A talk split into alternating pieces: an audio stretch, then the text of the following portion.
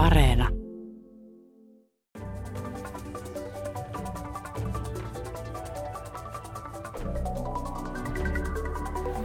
Tänään me puhumme siitä, mitä ongelmia siitä voi seurata, että rahallinen tuki EU-maiden välillä tuntuu olevan lisääntymässä, ja piileekö siinä jotain riskejä Suomelle, kun Suomi viikko sitten hyväksyi pankkien kriisinratkaisurahaston aikaistetun käyttöönoton. Ja entä mikä poliittinen kuvio on sen takana, että EU haluaa lisää omia varoja käyttöönsä ja mitä siitä voi seurata. Haastateltavana on kristillisdemokraattien puheenjohtaja, entinen europarlamentaarikko Sari Essaja, mutta mitä mieltä Sari Essaja on tästä EUn 750 miljardin äh, koronakriisin elvytysrahastosta, josta osa jaetaan jäsenmaille äh, vastikkeetta ja osa lainana? Joo, kyllä tämä koronaelvytyspaketin nimellä kulkeva huikean suuri 750 miljardin yhteinen laina EU-budjettia vastaan, niin on valitettavasti kaikkea muuta kuin koronaelvytystä. Eli tällähän itse asiassa tehdään ihan fiskaalielvytystä näihin jäsenmaihin, jotka ovat tällä hetkellä jo hyvin vahvasti menettäneet sen oman luottokelpoisuutensa tuolla lainamarkkinoilla tai että he ainakaan saisivat enää niin kuin kohtuullisilla koroilla lisää lainaa. Ja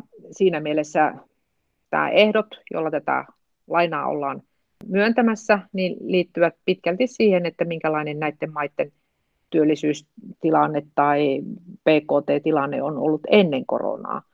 Ja vain osittain tässä on nyt tätä koronaan liittyvää elvytystä.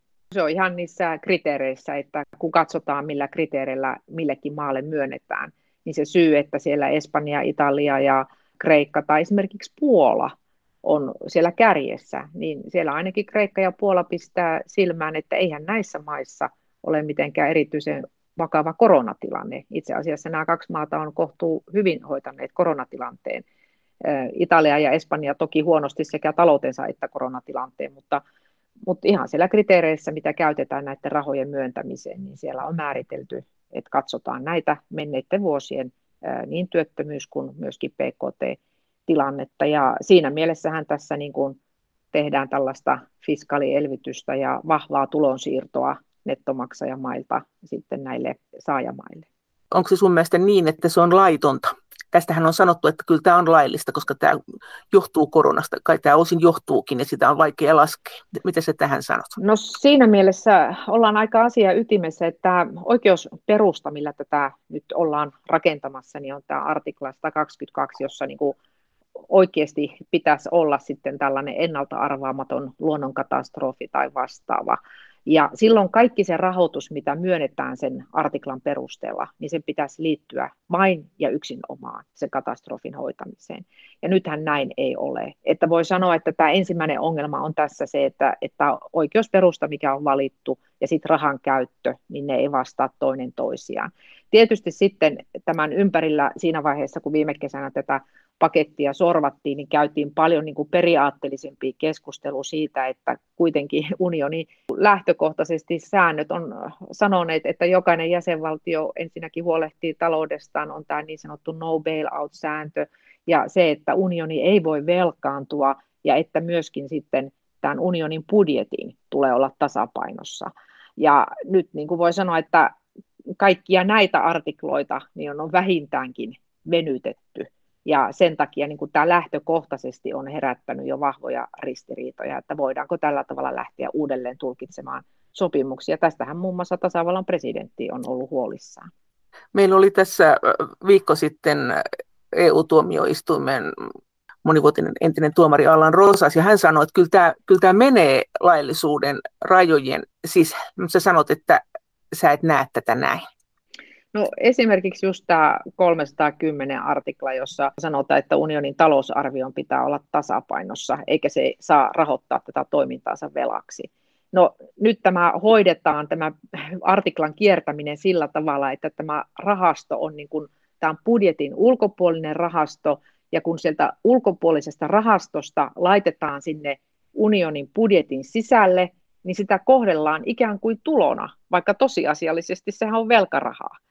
Eli normaali kirjanpidossa tämä olisi niin taseessa oleva erä, eikä suinkaan niin, että se on siellä unionin budjetin tulopuolella, josta sitten se niin rahoitetaan sinne näiden erilaisten rahastojen kautta, erilaisten niin kuin tämän monivuotisen rahoituskehyksen rahastojen kautta siitä sitten viedään jäsenvaltioille näitä niin suoria avustuksia kuin tietysti myöskin osittain lainarahaa. Ja se budjetin tasapaino tarkoittaa sitä, että se ei saa olla ylijäämäinen eikä alijäämäinen vai? Niin, ei se ainakaan alijäämäinen saa olla, että, että koskaan ei ole kukaan pistänyt pahaksi, jos joskus vähän rahaa olisi jäänyt käyttämättäkin, mutta, mutta se on ongelma, koska silloinhan se tarkoittaa sitä, että näiden jäsenvaltioiden maksamat jäsenmaksut, jotka perustuu suurelta osin bruttokansantuotteeseen, niin eivät silloin riitä rahoittamaan enää tätä unionin budjettia, vaan rahaa joudutaan hakemaan jostakin muualta ulkopuolelta. Ja sitten oikeastaan päästään tähän seuraavaan ongelmalliseen asiaan, eli omien varojen sopimuksen muuttaminen. Tämähän edellyttää sitä, että meidän on pakko muuttaa sitten omien varojen sopimusta, ja se tulee sitten ratifioida kaikissa jäsenmaissa, koska nämä nykyiset PKT-perusteiset maksut eivät tule riittämään. Ja tässä sitten onkin käytetty taas lisää luovuutta, eli siellä on sitten ruvettu kaavailemaan, että nyt sitten samassa yhteydessä niin unionille tulisi sitten erilaisia tällaisia veroluontoisia maksuja tai veroja, joita ruvetaan sitten keräämään suoraan unionin budjettiin. Ja siellä on puhuttu, no ensimmäiseksi nyt tämä muovimaksu, joka nyt on itse asiassa tässä paketissa jo hyväksytty, mutta sen lisäksi on puhuttu e- esimerkiksi transaktioverosta, siis tästä, joka liittyy arvopaperikauppaan. Mahdollisesti... siitä napataan aina, kun arvopaperit liikkuu, niin siitä napataan joku pikkuvero. Kyllä, joo, joo, joo, joo. juuri näin. Ja sitten hiilitulleista on puhuttu. Sitten tietysti on, on puhuttu niin monenlaisista erilaisista muista mahdollisista maksuista, mitä voitaisiin kerätä, että päästökauppamekanismiin on suunniteltu, että siinä sen yhteydessä voisi olla jotain omaa ja voi sanoa, että aina kun puhutaan verotuksesta, niin vain mielikuvitus on sitten rajana.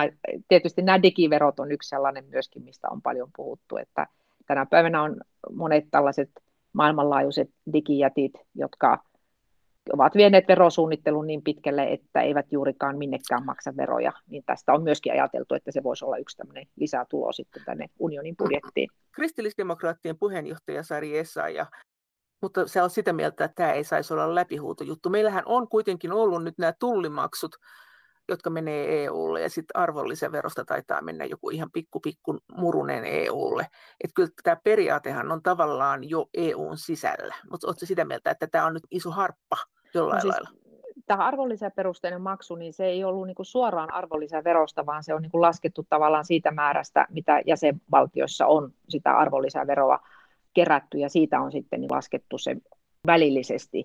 Ja tässä tämä arvonlisävero on osoittautunut ongelmalliseksi, koska ensinnäkin eri jäsenmaissa niin kerätään hyvinkin eri tavoin tätä arvonlisäveroa ja siksi toisekseen jotkut jäsenmaat kerää vähän ahkerammin kuin toiset. Ja siinä mielessä niin tämä arvonlisäveroperusteinen maksu on koettu varsin epäoikeudenmukaisena. Ja sitten tietysti nämä tullimaksut on oma luokkansa, joka sinällänsä säilyy, mutta se osuus on kuitenkin pieni. Ja sitten äh, tämä bruttokansantuoteperusteinen maksu, joka on koettu, että olisi kumminkin kaikkein reiluin sen suhteen, että, että PKT-tason mukaisesti äh, maksetaan sitten näitä jäsenmaksuja. Mutta nyt sitten kun tähän tulee näitä uudenlaisia veroja, niin ensinnäkin tämä on iso periaatteellinen kysymys, että silloin me annetaan niin kuin verotusoikeus EUlle. Että jos ajatellaan nyt vaikka tätä muovimaksuakin, niin pieni ja mitätön maksu kuin se onkin, niin kuitenkin se on pään avaus siihen, että EUlla on oikeus verottaa. Ja sitä mä pidän niin kuin isona periaatteellisena muutoksena, että tällaisesta EUsta ei silloin, kun Suomi aikanaan on liittynyt, niin ei kansalaisilla ollut tietoakaan, että, että EUlle tulisi verotusoikeus tai että tästä tulisi niin kuin vahvasti tällainen tulonsiirtounioni, puhumattakaan, että sitten ruvetaan ottamaan yhteistä velkaa. Et siinä mielessä mä katson, että tässä mennään niin kuin tämmöisen periaatteellisen mandaatin yli. Ja niin, nämä omien varojen järjestelmän muuttaminen, niin tässä sitten myöskin se, että kun pää on tähän suuntaan avattu, niin kuka enää niin kuin usko, että tämä jäisi kertaluontoiseksi tämä elpymisrahastokaan, että siinä mielessä sitten se iso uhka on myöskin siinä, että aina kun tulee joku kriisi ja niitähän näyttää tulevan, niin sitten tämä sama mekanismi otetaan jälleen uudelleen käyttöön. Onko tämä verotus sun mielestä niin periaatteellinen kysymys, että kun puhuttiin aikaisemmin, että bruttokansantuotteesta suhteellisesti maat maksaa EUlle rahaa, niin tässäkin ohjelmassa on puhuttu siitä, että onko tämä tämmöinen päänavaus, että kohta meillä on niin rajut EU-verot, että meillä ei esimerkiksi kohta varaa enää sosiaaliturvaan, joka meidän pitäisi verottaa itse. Että tämähän olisi niin kuin semmoinen tavallaan tuon logiikan se äh, hurjin pää. Uskotko sä, että näin voi käydä? Vai onko tämä sinusta ennen kaikkea periaatteellinen kysymys? Toki tämä on niin kuin periaatteellinen, mutta tämä suunta on aivan selvä, että silloin kun Euroopan parlamentissa olin vuosina 2009-2014, niin silloin siellä parlamentin oma-aloite mietintö oli niin kuin siitä, että mihin suuntaan unionin budjettia tulisi viedä. Ja siellä parlamentin vasemmisto, erityisesti SD-ryhmä oli siellä etunenässä, mutta myöskin vasemmisto ja vihreät, jopa sitten tämä ALDE-ryhmä, joka nykyään tällä New Reformi nimellä kulkee, niin nämä ryhmät olivat hyvin vahvasti ajamassa sitä, että tämä unionin budjetin pitäisi olla ei suinkaan niin kuin prosentti vähän reilu, mistä nyt ollaan kiistelty, vaan semmoinen 5-10 prosenttia PKTstä. Ja sitä myöten sinne halutaan myöskin siirtää paljon sellaisia asioita, mitä tänä päivänä hoidetaan kansallisesti. Ja tämä pitää ymmärtää sitä taustaa vasten, että, että kuitenkin niin kuin Euroopan unionissa on vahvasti niitä poliittisia suuntauksia, jotka ajavat niin kuin federalistista liittovaltiomallista Euroopan unionia, jossa halutaan tehdä vahva keskusvalta ja halutaan myöskin laajentaa tätä unionin budjettia paljon sellaisille toimialoille, mitkä tänä päivänä on kansallisessa päätäntävallassa. Ja siihenhän tarvitaan sitten yhä suurempi rahoitus ja sitä kautta niin tämä PKT-perusteinen maksu halutaan olla kasvattamassa. Ja tämä on siinä mielessä, että tämä on sekä periaatteellinen että myöskin päänavaus siihen suuntaan, mihin siellä jo tällä hetkellä on visiot olemassa osalla Eli... väestä. Toki siellä on osa meitä, jotka ajattelemme, että haluamme itsenäisten jäsenvaltioiden yhteistyötä jatkossakin ja, ja emme halua liittovaltiota ja emmekä halua kasvattaa budjettia. Eli sanoit SD-ryhmä, meidän sosiaalidemokraatit on siinä ja sitten siellä on tämä vanha ALDE, jossa on keskusta ja ruotsalaiset, ruotsinkieliset, ja sitten siellä on vasemmisto ja vihreät, jotka on olleet niissä ryhmissä, jotka on kannattanut tätä EUn vallan kasvua ja EUn rahoituksen kasvua siten, että ne imee tai, ottaa, tai että ne saa jäsenmailta aikaista enemmän rahaa. Eikö näin me? Ja sitten ne, jotka ei ole sitä kannattanut, on ollut kokoomus, äh, kristillisdemokraatit ja perussuomalaiset. Näinkö se meni karkeasti? No karkeasti näin. Tosin täytyy sanoa, että kokoomuksenkin sisällä oli meppi, joka äänesti tämän puolesta silloin, kun tämä oli käsittelyssä, tämä oma aloitemietintö. Ja siellä tosiaan kokoomus ja KDhan kuuluu tähän EPP-ryhmään, ja siellä on sen ryhmän sisällä on toki myös sellaisia, jotka näkevät tämän unionin koon paisuttamisen, budjetin koon paisuttamisen myöskin tavoitteenaan, mutta sitten myös tämä ECR-ryhmä, joka, tai silloin kulki ECR-ryhmän nimellä, niin siinä oli silloiset perussuomalaiset, joiden johdossa silloin oli vielä Timo Soini, joten tietysti ajat ovat siitä muuttuneet. Mutta se tendenssi on kuitenkin nähtävissä ihan selvästi, että, että siellä halutaan niin kuin yhä enemmän olla kasvattamassa unionin budjettia. Ja itse asiassa, jos katsotaan nyt tätä monivuotista rahoituskehystä, mitä tällä hetkellä ollaan hyväksymässä, niin kyllähän sinnekin on tullut jo kohtuullisen paljon näitä uusia aluevaltauksia.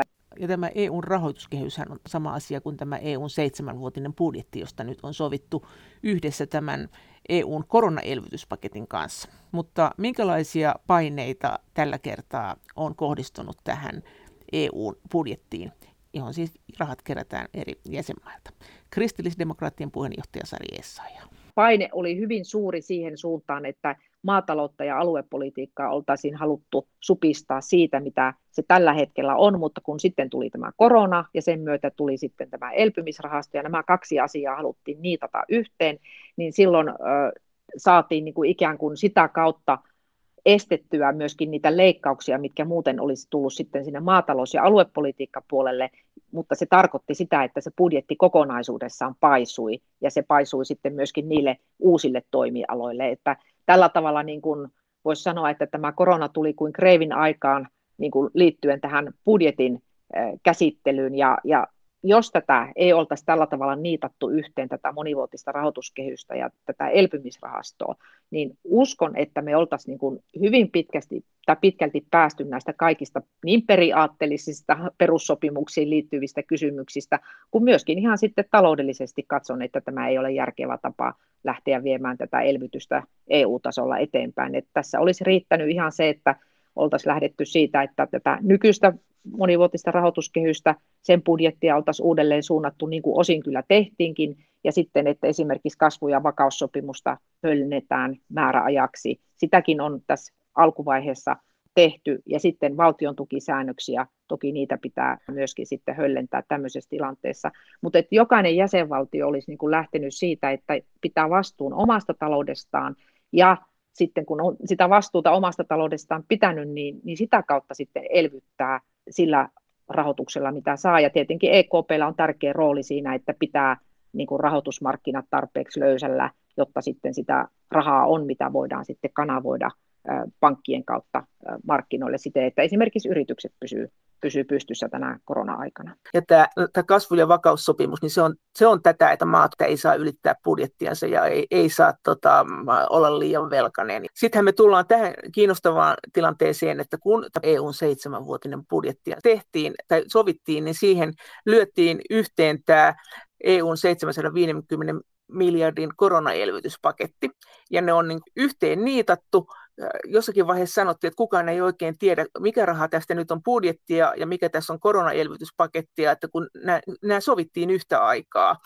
Ja sitten samaan aikaan tietysti vielä tästä koronaelvytyspaketissa, niin siinähän mentiin sillä kärjellä, että se raha annetaan tämän Green Dealin, tämän vihertämisen ja sitten digitalouden tukemiseen. Oli siinä muutakin, mutta... Juuri näin, että, että tässä tullaan just siihen lähtökohtaan, että kun tämä on kaikkea muuta kuin kuin koronaelvytystä. Että, että siinä mielessä voisi sanoa, että, että se, että tällä sitten halutaan edistää näitä tiettyjä, juuri kun totesit Green Dealin sovittuja ilmastoinvestointeja ja myöskin sitten, sitten tätä digitalouden eteenpäin viemistä, niin eihän ne sinällänsä ole mitään huonoja kohteita, mutta se, että tämä kaikki on niitattu tähän samaiseen rahoituskehykseen ja vielä sitten, niin kuin, että se tehdään tällä yhteisellä velkaelvytyksellä, niin tämä ei ole minun mielestä niin kuin taloudellisesti järkevää, että meillä on sellaisia pieniä jäsenmaita,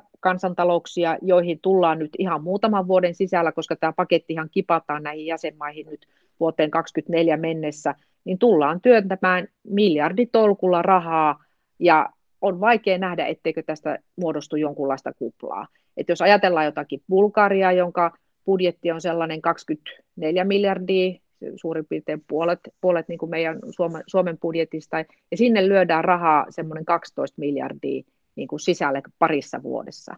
Tai Viro tuosta naapurista löytyy, sinne laitetaan 9 miljardia, siellä on myös suurin piirtein sama suuruinen budjetti, niin, niin laitetaan 9 miljardia tätä elvytysrahaa, niin onhan se ihan selvää, että taloudessa alkaa ylikuumenemaan. Ja, ja jos ajatellaan joku rakennusala tai, tai onko se sitten tietotekniikka-ala, kun näitä suunnataan niin vahvasti näillä säännöillä, että mihin tätä pitää käyttää, niin totta kai niillä aloilla niin on tendenssi nostaa hintoja, kun tiedetään, että kohta tulee ilmasta rahaa, siis näille maille ilmasta, meille suomalaisille veronmaksajille valitettavan kallista ja sitten taas sitten jotkut Espanjat tai Italiat, Espanjassa esimerkiksi siellä ihan yleisesti keskustellaan, että, että mihin kaikkeen me laitettaisiin tätä rahaa, että, että sinne on tulossa todellakin kymmeniä miljardeja sitä rahoitusta, ja siellä niin kuin tällä hetkellä pohditaan, että löytyykö heiltä niin paljon niitä hankkeita, joihin he voisivat tämän rahan käyttää.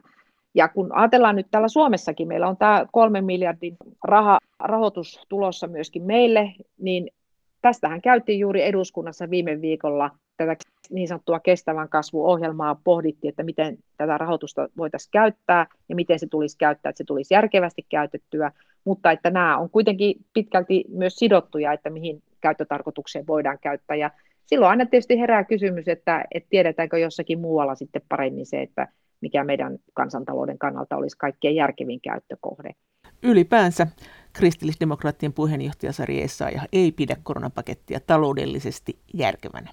Tässä minun mielestä ja ehkä aika monien muidenkin mielestä on paitsi näitä periaatteellisia kysymyksiä ja ongelmia, niin, niin sitten myöskin, että eihän tämä taloudellisesti ole järkevää. Tämä ei ole taloudellisesti Suomelle järkevää, mutta ei tämä ole taloudellisesti, jos katsotaan, ettei katsota vain pelkästään sitä nettomaksajaa maa-asemaa, vaan että katsotaan ihan niin kuin talouspoliittisesti, että, että tässä, tässä tämän tyyppisessä elvyttämisessä niin ei sinällänsä ole järkeä muuta kuin, niin kuin erään liikepankin pääekonomisti taisi todeta tuossa joskus syksyllä, että kaikkein tärkein eh, signaalihan tällä koko päätöksellä, tällä koko kokonaisuudella on se, että nyt rahoitusmarkkinat tietää, että varmasti muut EU-jäsenvaltiot tulevat pelastamaan pulaan joutuneen jäsenvaltion. Eli tässä itse asiassa mennään yhä kauemmaksi markkinakurista ja siitä, että nämä, näiden jäsenmaiden pitäisi tehdä näitä rakenteellisia uudistuksia omassa taloudessaan ja pistää niin kuin taloutensa kuntoon, eikä suinkaan niin kuin nyt ollaan tekemässä, että annetaan rahoitusmarkkinoille ja kaikille se signaali, että kyllä aina vastuu tässä järjestelmässä, niin viime kädessä muut jäsenvaltiot yhteisesti hoitaa sen. Olisiko se ollut sinusta parempi, että se olisi vain vähennetty niistä meidän maksatuksista se raha ja me olisi saatu käyttää se ihan miten me halutaan? Et eikä, eikä niin, että mm. EU määrittää sitä osiota, joka palaa sieltä takaisin. No tässähän erään liikepankin ekonomisti laskeskeli, että kun tämä elpymisrahaston korkotaso, millä se haetaan tuolta markkinoilta, se 750 miljardia, se tulee olemaan suurin piirtein jossain Ranskan valtionlainojen korkotason tasolla suurin piirtein. Ja kun Suomi saa tällä hetkellä halvemmalla, Suomi saa suurin piirtein halvimmalla, Saksan kanssa ollaan niitä maita, jotka saa tällä hetkellä halvimmalla lainaa, niin jos ajatellaan taloudellisesti, niin Suomen kannattaisi tehdä niin, että me käytäisiin ottamassa tuo laina, se oma osuutemme sieltä, se 6 miljardia, niin ihan omiin nimimme lahjoitettaisiin siitä se puolet sitten, minne meidän oletetaan lahjoitettava ja pidettäisiin sitten se kolme miljardia täällä omaan käyttöön, niin tämä olisi taloudellisesti meille halvempi keikka. Mutta tietysti tässä ymmärretään se, että tämähän on ennen kaikkea niin kuin tämmöinen poliittinen sitoumus, jossa nyt sitten Suomi on siinä tilanteessa, että ei rohkene jäädä tästä pois. Itseäni harmittaa se, että kun vielä silloin alkukesästä, niin ihan yleisesti keskusteltiin myös siitä ajatuksesta, että tämä elpymisrahasto ja monivuotinen rahoituskehys oltaisiin pidetty erillään. Muun muassa Vesa Vihriälä tätä asiaa toi tuolla eduskunnan valiokuntien kuulemisessa esille, että tämä voisi olla mahdollinen malli. Ja nyt kun sitten Unkari ja Puola ovat tässä oikeusvaltioperiaate kysymyksessä ruvenneet sitten pullikoimaan vastaan, niin tämä on uudestaan pulpahtanut nyt esille, että jos tästä takalukosta ei päästä millään muulla eteenpäin, niin entä jos tehtäisikin niin, että tämä elpymisrahasto irrotettaisiin monivuotisesta rahoituskehyksestä ja siitä tehtäisiin tämmöinen valtioiden välinen sopimus. Ja silloin kun tehdään valtioiden välinen sopimus, niin siinä vaiheessahan olisi Suomellakin mahdollisuus harkita asiaa uudelleen, että haluaako sitten lähteä tämmöiseen valtioiden väliseen sopimukseen, koska minä uskon, että tämä rahasto olisi saanut kyllä niin maksajansa kuin totta kai ne, ne tuota, saajansa ihan ilman tätä monivuotisen rahoituskehyksen niittaamista. Eli sieltä olisi varmasti Ranska ja Saksa, Italia olisivat taatusti lähteneet tähän rahastoon mukaan, vaikka se oltaisiin tehty heti tällaisiksi valtioiden väliseksi sopimuksiksi ja irrotettu tästä monivuotisesta ja nyt, se, ja nyt koska on budjetissa kiinni, eli se on sovittu yhdessä, niin kaikkien on pakko olla siinä elvytyspaketissa mukana, jotka haluaa olla EU-budjetissa mukana. Uskot sä, siis luulet sä, että tässä voi käydä niin, että, että tässä otetaan vielä takapakkia ja, ja, ja itse asiassa, jos Unkari ja Puola sanoo, että hei, hyväksy tuota budjettia ja sitä kautta he ei hyväksy myöskään elvytyspakettia, koska budjetissa näillä näkymin on tämmöinen sääntö, että jos ei tottele oikeusvaltio periaatteita, niin otetaan rahaa pois. No he pystyvät kaatamaan sen budjetin. Niin äh, luuletko, että tässä voi käydä näin? Se on oikeastaan nyt niin kuin menossa ne päivät, jolloin tämä asia ratkeaa. Että tuossa viime viikon lopulla jo uutisoitiin, että Puola olisi pikkasen tässä niin kuin nyt ruvennut empimään, mutta ilmeisesti palasi sitten kuitenkin entisille kannoilleensa. Periaatteessa vaikka budjetti ja elpymisväline saataisiin hyväksyttyä, niin sitten tässä on vielä yksi mutka matkassa. Pitää tehdä tällainen omien varojen päätös siitä, että minkälaisia omia varoja EUlla saa olla, koska tämän elpymisvälineen myötähän EUn omien varojen tilanne muuttuu huomattavasti. Kristillisdemokraattien puheenjohtaja Sari Essaja. Tässä tietysti on erikoista se, että, että tosiaankin tämä omien varojen päätös, joka sitten on tietenkin tämän tämän elpymisvälineen niin kuin tavallaan ta- takeena siis, että se joudutaan omien varojen päätös ensin hyväksymään ja ratifioimaan jokaisessa jäsenmaassa, jollo, jo, ennen kuin voidaan lähteä hakemaan sitten sitä pelkaa EU-budjettia vasten, niin, niin se on tietysti myöskin se, joka tässä tilanteessa voi jarruttaa, koska se pitää jokaisen jäsenmaan hyväksyttää omissa parlamenteissaan sen kansallisen lainsäätämisjärjestyksen mukaisesti. Ja meillähän nyt Suomessakin tämä asia on sitten keskustelussa sen suhteen, että jos tulkitaan niin, että tässä on kyseessä tämmöisen toimivallan siirto, niin kuin ajattelen itse, että tämmöisessä verotusoikeudessa sen avaamisessa on, niin silloin tämä vaatii eduskunnassa kahden kolmasosan määräenemmistön hyväksynnän.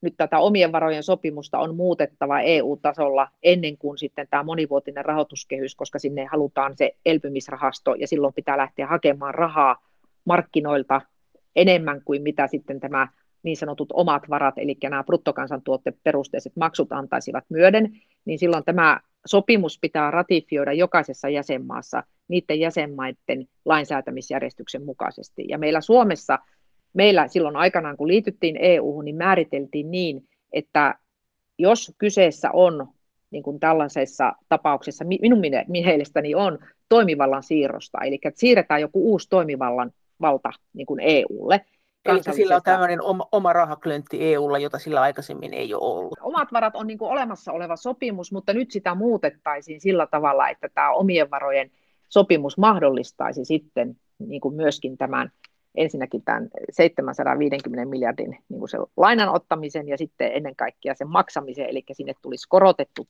PKT-peruste ja sitten myöskin nämä uudet omat varat, eli että sinne tulisi näitä erilaisia maksuja, mitä tässä tällä hetkellä lähdetään tällä muovimaksulla liikenteeseen. Ja meidän jäsenmaksut tulisi nousemaan keskeisesti Kyllä. sen takia. Ja se on se Kyllä. juttu. Joo, joo. Se on se juttu. Ja tämä eduskunnassa, jos perustuslakivaliokunta katsoo, että tässä on kyseessä toimivallan siirrosta EUlle sellaisen toimivallan, mitä sillä ei aikaisemmin ole ollut, niin silloin se vaatii eduskunnan suuressa salissa se ratifiointi kahden kolmasosan määräenemmistön hyväksynnän. Eli ei riitä se, että hallituspuolueet sen vie enemmistöllä, yksinkertaisella enemmistöllä, vaan vaatisi sitten tämän kahden kolmasosan enemmistön hyväksynnän.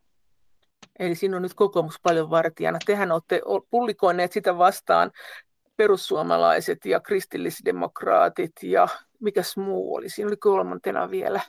No liike nyt ei myöskään ole Joo. käsittääkseni ollut sitä hyväksymässä, mutta siellä Jalliksella on, on se yksi, yksi ääni, mutta, mutta sitten tietysti kokoomuksen puolelta on mielenkiintoista, että olen katsonut, mitä he viime viikolla tästä asiasta ovat lausuneet, kun kävi selväksi, että Merkel on ruvennut myöskin vähän ehkä antamaan periksi tästä oikeusvaltioperiaatteen siitä kiristämisestä, mikä tuli niin kuin parlamentin kanssa neuvotteluissa – kuvaan ja on, on ollut sitä mieltä, että ehkä voitaisiin palata siihen, mitä silloin kesällä oli, jonka Puola ja Unkari silloin kesällä olivat koko lailla valmiita hyväksymään sen muotoilun.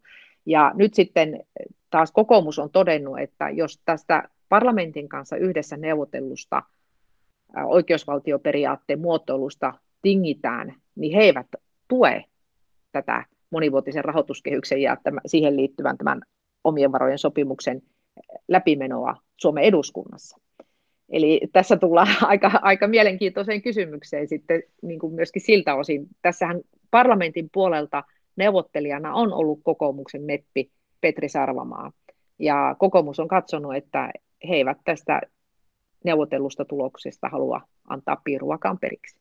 Mikäs on tilanne muissa maissa, oletko seurannut? Kuinka tiukoille yksikin maa pystyy kaataan tämän? Mikä... Joo, No siis tällä hetkellä tosiaan Puola ja Unkarin lisäksi, niin, niin, niin siellä olikohan niin, että Slovenia on myöskin jossakin vaiheessa esittänyt joitakin duubioita asian suhteen, mutta viimeisimpien käänteiden perusteella niin vaikuttaisi, että kyllä ne nyt edelleenkin on sitten Puola ja Unkari, mutta ei ole tiedossa, että tällä hetkellä olisi sellaisia jäsenmaita, missä esimerkiksi vaikkapa mentäisiin kansanäänestyksiin tai johonkin tällaisiin tämän sopimuksen suhteen, mutta eri maissa on vähän erilaiset proseduurit, että miten he niin kuin ylipäätänsä näitä EU-asioita ja niitä sopimuksia sitten vie omissa parlamenteissa eteen. Mutta suomeksi tilanne on se, että mikäli tämä oikeusvaltioperiaate hyväksytään tämän, tähän budjettiin tämän rahojen jakojen ehdoksi, niin koska se vaatii yksimielisyyden, silloin Puola ja Unkari vastustaa eikä kaataa sen budjetin.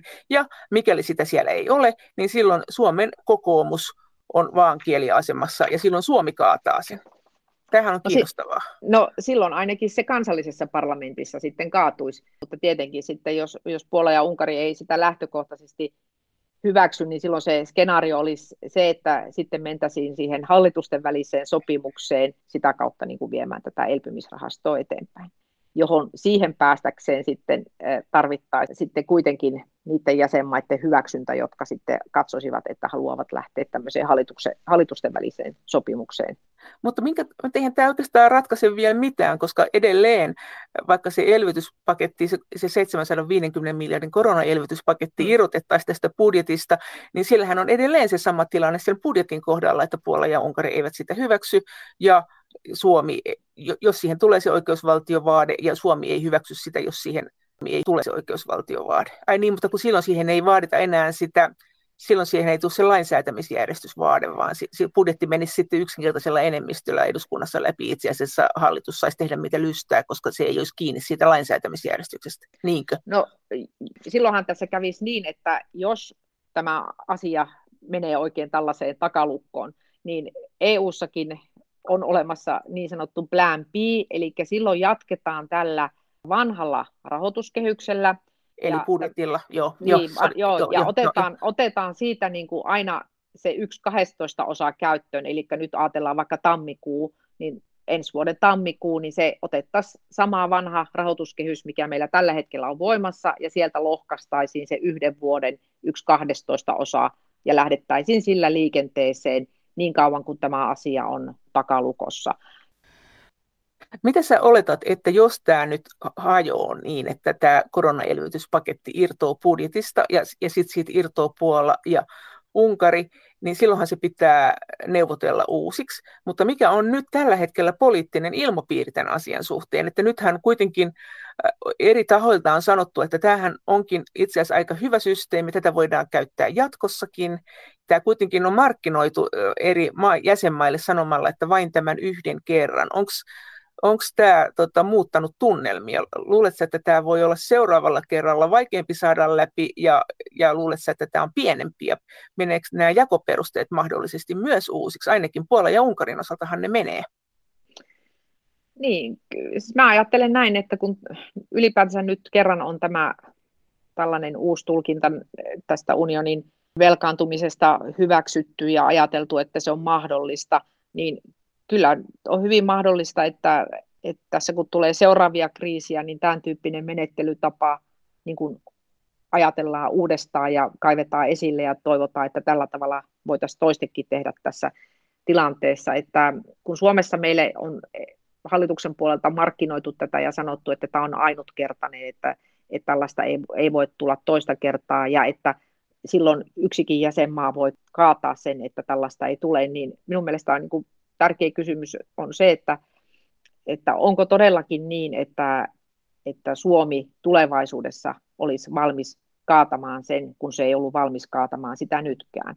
Eli tuota, että jos sitä jatkossa sitä piikkiä voisi kasvattaa vain Suomen suostumuksella, niin jos se suostumuksen epääminen on nyt ollut poliittisesti vaikeaa, niin kyllä mä katson, että se on käytännössä mahdotonta siinä vaiheessa, kun tämä on kertaalleen niin kuin tehty tämä järjestelmä ja sitten tulee se seuraava kriisi ja kysytään jälleen kerran sitä solidaarisuutta muilta jäsenvaltioilta. Kristillisdemokraattien puheenjohtaja Sari ja kun keskusteltiin tässä etukäteen, niin se sanoi, että itse asiassa vaikka tämä koronaelvytyspaketti on suuri periaatteellinen kysymys ja suuri rahallinen kysymys, niin pankkien kriisinratkaisurahaston aikaistettu käyttöönotto, josta nyt päätettiin, niin se on itse asiassa vielä isompi kysymys Suomen kannalta, että se on itse asiassa huomattavasti merkittävämpää.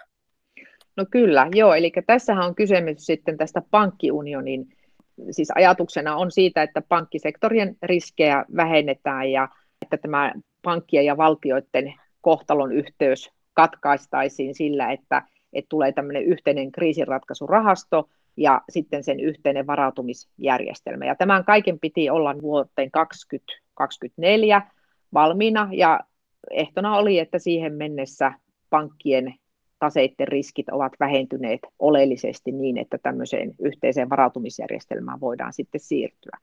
Mutta tosiasia on niin, että nyt kun tuo korona alkoi, niin sen jälkeen hän maailmantalouteen on laskeutunut valtava määrä epävarmuutta. Monissa maissa on annettu tällaisia moratorioita, eli että lainoja ei ole tarvinnut lyhentää vähän aikaan, ja me emme itse asiassa tiedä, että miten nämä yritykset eri maissa ovat niin kuin tämän korona-ajan selviytyneet, koska se loppulasku ei ole vielä niin kuin kellekään selvinnyt.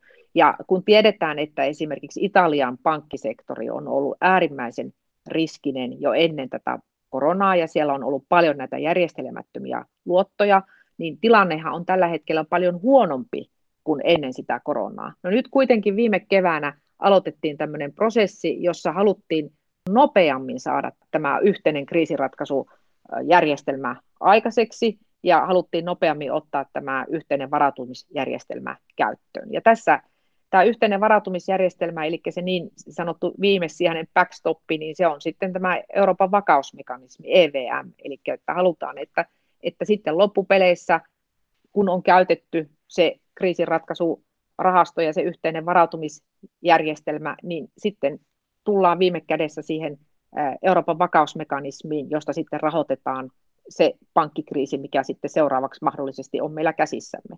Mutta siellähän ei ole paljon rahaa. Siellä ei, siellä ei todellakaan ole. Tässä yhteisessä varautumisjärjestelmässä on 40 miljardia, sehän ei riitä edes yhden maan pankkien kaatumiseen, puhumattakaan sitten siitä, että tässä Euroopan vakausmekanismissa, niin siinäkään ei tällä hetkellä siinä on ehkä pikkasen päälle, noin, pikkasen päälle 400 miljardia tai taitaa olla vapaana sitä rahoitusta siinä 500 miljardin rahoituksesta. Ja silloin kun puhutaan niin kuin tuhansien miljardien riskeistä, mitä pankkisektorilla pahimmillaan voi olla, niin eihän nämä rahat ole riittävät. Ja silloinhan ylipäätänsä, kun me taas turvaudutaan siihen Euroopan vakausmekanismiin, niin silloinhan me taas turvaudutaan siihen, että siellä viime kädessä on ne jäsenvaltiot sen Euroopan vakausmekanismin takana.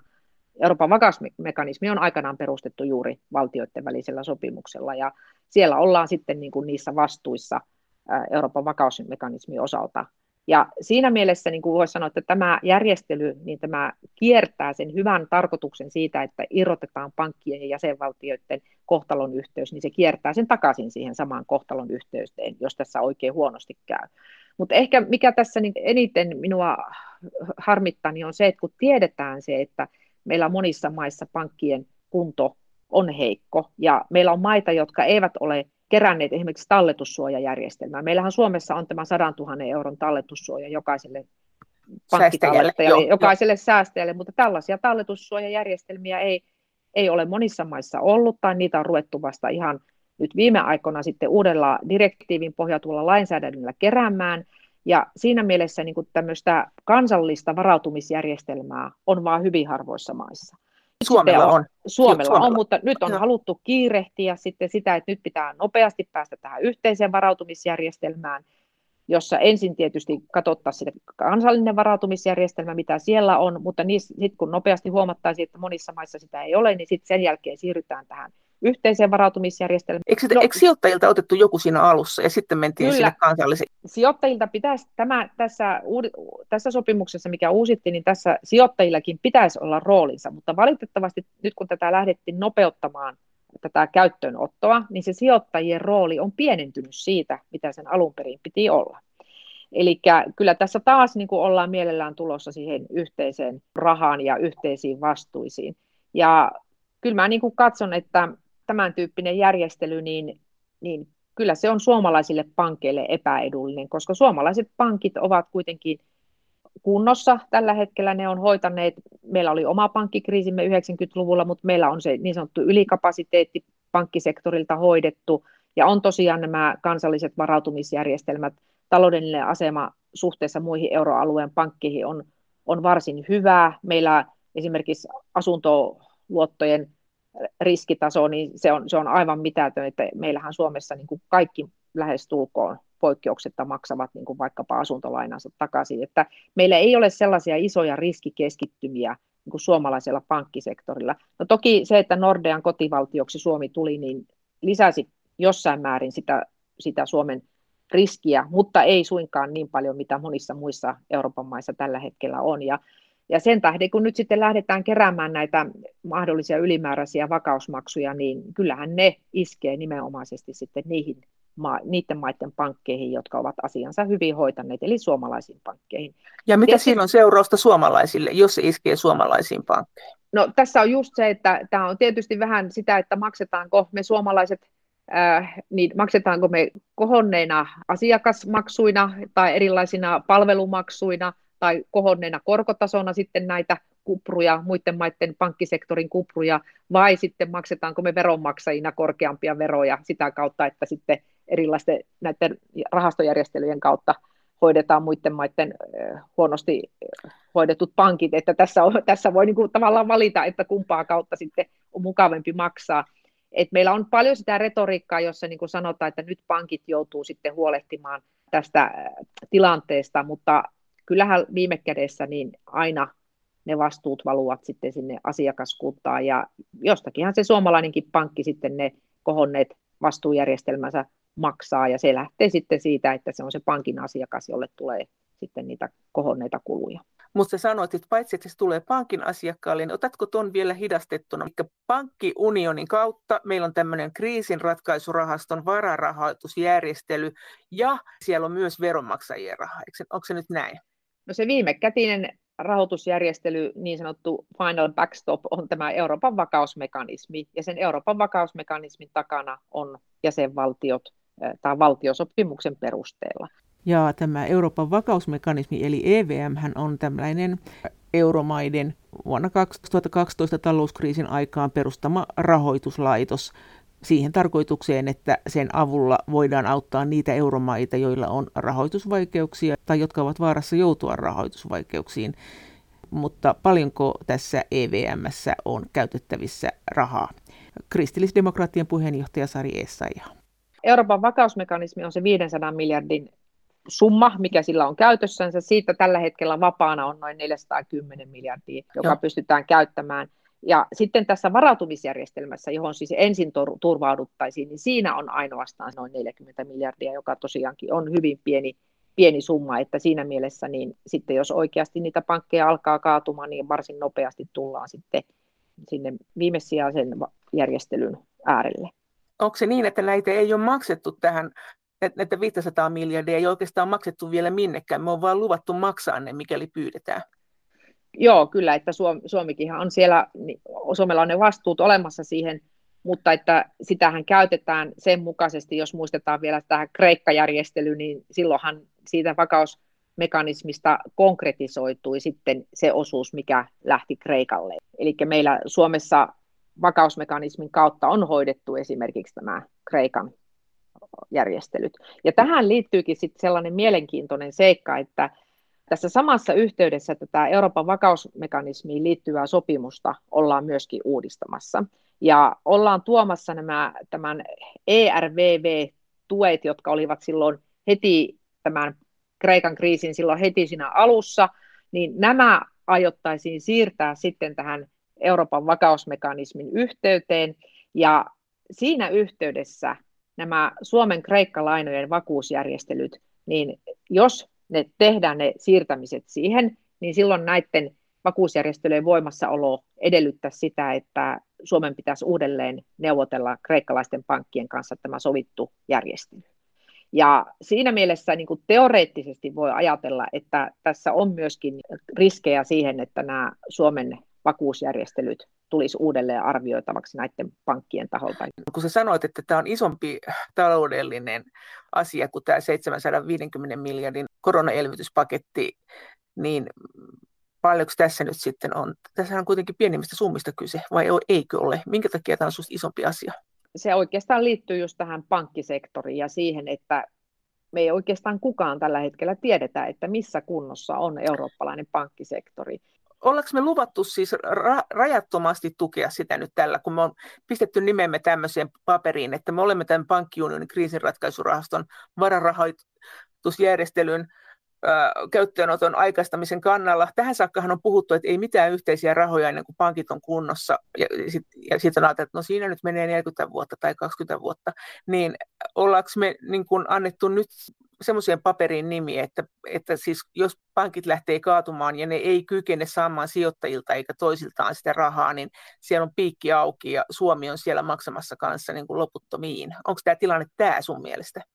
Jos, jos pahin skenaario toteutuu, eli kun ei tiedetä, että mikä on tosiaan vaikka nyt ihan yhden maan esimerkiksi Italian pankkisektorin kunto. Ja sitten myös se, että tässä yhteydessä Saksa on esittänyt sitä, että tässä samassa yhteydessä tulisi huolehtia näiden pienten ja keskisuurten pankkien ää, tällaisesta niin kuin hallitusta alasajosta. Ja tämä ei yllätä yhtään, koska kaikki tietää, että vaikka Saksan talous on sinällänsä vahva ja porskuttaa, niin, niin sitten taas saksalaiset pankit ei ole ollenkaan niin hyvässä kunnossa. Ja Saksassa on paljon sitä pankkisektorin tehottomuutta. Siellä on ylikapasiteettia, siellä on pieniä sparpankkeneita, landespankkeneita, siellä on niin kuin, ihan niin kuin meillä oli Suomessa ennen 90-luvun pankkikriisiä, että pienessä kylässä siellä on neljä, viisi konttoria löytyy eri pankkiryhmiltä ja on aivan selvää, että pankkeja tulee kaatumaan lähivuosina. Että Mutta tämä resoluutio eikö... tulee tapahtumaan joka tapauksessa. Ja sitten nämä Italian riskiset pankit. Eli... Mutta eikö tässä, ole mitään, eikö tässä ole mitään kattoa, mitä Suomi joutuu maksamaan? Miten, mihin me ollaan sitouduttu? No siis me ollaan sitouduttu siihen Euroopan vakausmekanismiin ja sitä kautta niin kuin niihin vastuisiin, mitkä sieltä tulee. Mutta se, että mitä sitten, jos, jos niin kuin tämä koko rakennelma lähtee eh, kaatumaan ja tarvitaankin lisää rahoitusta, että lähteekö Euroopan vakausmekanismi sitten hakemaan lisää markkinoilta rahaa, pitääkö se sitten näitä pankkeja, pankkeja sitten viime kädessä pystyssä. Ja tietenkin sitten niin kuin miettiä sitä, että mitä se tarkoittaa taas jälleen kansantalouksille, jotka on siellä, siellä sitten niin kuin taustalla. Mutta tällä hetkellä se potti, missä me ollaan yhdessä mukana, niin se on se 500 miljardia. Mutta mut, että voi, käydä, mut voi käydä niin sun mielestä, että ne yhtäkkiä rupeaa tämä vakausmekanismi ottamaan lisää lainaa markkinoilta tukeakseen pankkeja ja silloin, silloin tota, ihmetellään sitä, että kuuluuko siellä sitten näiden maksajamaiden ääni riittävästi. Tämäkö se on susta se juttu? No tässä on, niin kuin voisi sanoa sen niin sanotun pahimman skenaarion kautta. Tässäkin on tietysti nähtävissä se niin kuin periaatteellinen ongelma, että, että miksi me lähdemme niin kuin viemään tämän pankkisektorin vastuut tällaiseen yhteiseen vastuuseen ylipäätänsä ja, ja miksi sitä ei niin kuin tiukemmin rajattu siihen, että, että nämä pankkien sijoittajat olisivat siinä isommassa roolissa, että miksi sitä lähdettiin höllentämään, miksi halutaan nopeutetusti tämä voimaan, kun sinne vuoteen 2024 olisi ollut varmasti tekemistä näiden pankkien kuntoon saattamisessa, ja, ja sitten, että, että miksi ylipäätänsä tehdään tämmöinen rakennelma, että ne pankit, jotka ei ole niin kuin varautunut ja ei ole hoitanut talletussuojajärjestelmiään kuntoon, eivät ole hoitanut niin kuin pankkien kaatumisen varalta vararahastoja niin kuin siellä jäsenmaissa kuntoon, niin miksi sitten yhtäkkiä jälleen kerran tarjotaan tämmöinen yhteinen mekanismi, mekanismi jossa sitten kaikki, kaikki on viime kädessä maksumiehinä ja joka voi sitten niin kuin pahimmillaan oikein huonojen, huonojen skenaarioiden mukaisesti niin, niin johtaa sitten, että se koko järjestelmä kaatuu sitten tämä Euroopan vakausmekanismin syliin. Että, että tässä, tässä niin kuin, niin vähän samalla tavalla kuin tuossa elpymisrahastossakin, niin tullaan aina niin kuin tähän moraalihazardi-kysymykseen, että kuinka pitkään niin kuin Euroopassa kansalaiset ajattelee, että tämä on reilu meininki, että ne, jotka jättää asiansa hoitamatta, niin sitten aina ne jäsenmaat, joissa asiat hoidetaan, jossa on kuitenkin korkeampi veroaste ja jotka, jotka pyrkii niin kuin ottamaan nämä kansainväliset vastuunsa tosissaan, niin sitten se lasku aina lankeaa niin kuin näihin jäsenmaihin ja niiden kansalaisille. Että tässä tässä niin kuin voi olla, että tässä, tässä ehkä kaikkein eniten tätä poliittista riskiä loppujen lopuksi kasvatetaan, eli sitä, että, että yksinkertaisesti kansalaisten mitta tulee täyteen ja, ja hyvin nopeasti sitten erilaiset ääriääneksetkin saa sitten jalansijaa politiikassa ja puhumattakaan niin kuin ylipäätänsä populismista ja, ja liikkeet, liikkeet varmasti tulee niin kuin olemaan vielä kriittisempiä tähän yhteistyöhön no, nähden. No tämän systeemin, tämän, tämän pankkien kriisinratkaisuvarautumisjärjestelmän, sehän hyväksyttiin eduskunnassa alkuviikosta suuressa valiokunnassa eriävän mielipiteensähän siitä sanoi kokoomus ja perussuomalaiset ja, ja KD. Ja, ja KD, niin. Kyllä. Onko se sama porukka sun mielestä, joka tätä olisi parlamentissakin, jos olisi siellä ollut, niin vastustanut vai se ei muuten tainnut olla siellä, eihän se sinne kuulu millään lailla. Niin vai? Joo, tämä, kyllä, niin. kyllä tässä, tässä on tuota, on tässä parlamenttiakin kuultu, kuultu, koska tässä on tämä mekanismi on kuitenkin tässä, missä direktiivien pohjalta on kuitenkin tehty niin kuin näitä varautumisjärjestelyjä ja, ja siinä mielessä se sanansa on ollut sielläkin sanottavana, mutta tämän, tässä ehkä voisi sanoa, että Suomessa jos katsoo, että mitkä tahot tätä on kritisoinut, jos nyt katsotaan niin kuin esimerkiksi lausunnonantajatahoja, niin kyllähän meillä finanssiala on ollut niin kuin kaikkein suurin kritisoija tälle järjestelylle ja on niin kuin pitänyt moitittavana sitä, että kun tässä yhteydessä on useasti esimerkiksi valtiovarainministeriön virkamiehet sanoneet, että, että kun Nordea tuli Suomeen, niin Suomelle tämä nyt on tärkeä järjestely, että meillä, meillä niin kuin riskit kasvaa. Ja he on niin kuin sanonut, että tämä ei ole hyvä argumentti, että silloinhan meillä niin kuin ikään kuin ajatellaan ministeriössä, että suomalaiset pankit olisivat jotenkin kehnommassa kunnossa kuin keskiverrosti eurooppalaiset muut pankit, että, että ikään kuin me tarvitsisimme tätä enemmän kuin jotkut muut maat, ja he on niin kuin kritisoinut tätä asennetta, mikä sitten siellä VM puolella on ollut, ollut nähtävissä. Tai ainakin se argumentti on ollut tämän tyyppinen. Oletko kuullut yhtään, mitä euroryhmässä tästä on puhuttu? Ei sinällänsä muuta kuin, että eteenpäinhän tätä on viety, viety kuin käärmettä pyssyyn, että tässähän Suomella oli silloin keväällä vielä, kun koronakriisi oltiin laskeutumassa, niin silloin vielä Suomella oli ajatuksena, että ensinnäkin teetetään tämmöinen oma riskien arviointi, menettely, jossa katsotaan, että mitä mieltä me ollaan Suomessa. Että me saadaan toki se, se komission paperi, mitä siellä ajatellaan näistä riskeistä, mutta että meillä on myöskin tämmöinen oma riskiarviointi. Ja sehän on aivan murskaavaa luettavaa se, se arviointi, koska siellä ei niin kuin nähdä mitään taloudellisia perusteita, että miksi Suomen kannattaisi mennä mukaan tähän aikaistettuun käyttöönottoon. Ja, ja siellähän ollaan tosi kriittisiä sitä kohtaan, että ensinnäkin nämä riskit ei ole niin kuin pienentynyt tarpeeksi paljon, ja siksi toisekseen me emme tiedä, mitä näiden niin sanottujen velkamoratorioiden aikana on tapahtunut, että kun ei ole yritysten tarvinnut lainanlyhennyksiä maksaa. Tämä järjestely on monessa maissa käytössä, että mitä siellä sitten taustalla on tapahtunut, missä kunnossa ne pankit oikeasti on. Ja se on todella, todella kriittinen se arvio, ja se päättyy sen tyyppiseen loppukaneettiin, että ei ole niin kuin nähtävissä taloudellisia perusteita, ellei sitten poliittisilla perusteilla haluta mennä tähän mukaan. Nyt kun Suomi sitten päättää mennä tähän, niin nyt me tiedämme sen, että se on poliittinen peruste, millä tähän mennään mukaan. Ei ole olemassa niin kuin taloudellisesti, taloudellista perustetta, että tässä olisi niin paljon riskit vähentynyt, että meidän kannattaisi mennä tähän järjestelyyn. Ja tämä on mun mielestä kyllä huonoa asioiden hoitoa, koska niin selkeästi se oma selvitys, minkä valtiovarainministeri on tehnyt, osoittaa sen, että taloudellisesti tämä ei ole, ei ole järkevää. Mitä mieltä sä oot ylipäänsä Suomen EU-politiikasta? No jos lähdetään ensin siitä, että mikä Suomen EU-politiikassa on muuttunut, niin tässä on muuttunut aika paljon, että viime kaudella niin Suomi kuitenkin selkeästi nettomaksajamaana niin asemoi itsensä tähän niin sanottuun nuukaan nelikkoon.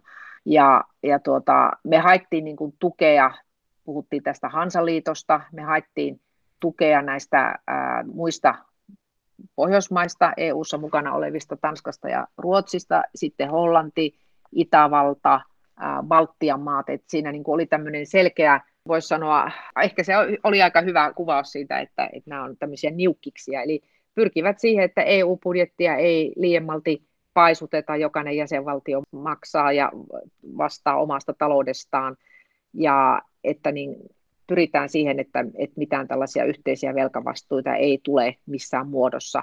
Että tämä oli niin kuin näitä maita yhdistävä politiikka talouspolitiikassa, ja tästä niin Marinin hallitus on irtautunut.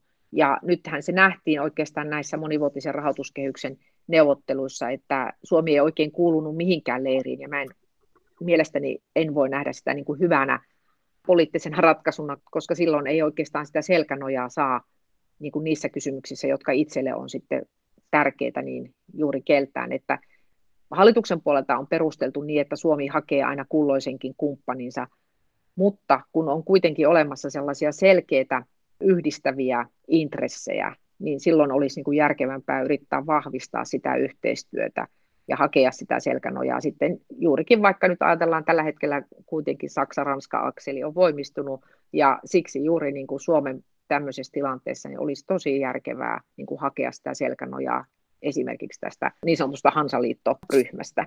Näin sanoi kristillisdemokraattien puheenjohtaja, entinen meppi Sari Essaja. Kiitos teille kaikista viesteistä ja kaikista kommenteista. Viestit ovat edelleen erittäin tervetulleita. Niitä voi lähettää sähköpostitse osoitteeseen maija.elonheimo.yle.fi ja sen lisäksi me voimme keskustella näistä asioista Twitterissä aihetunnisteilla Brysselin kone.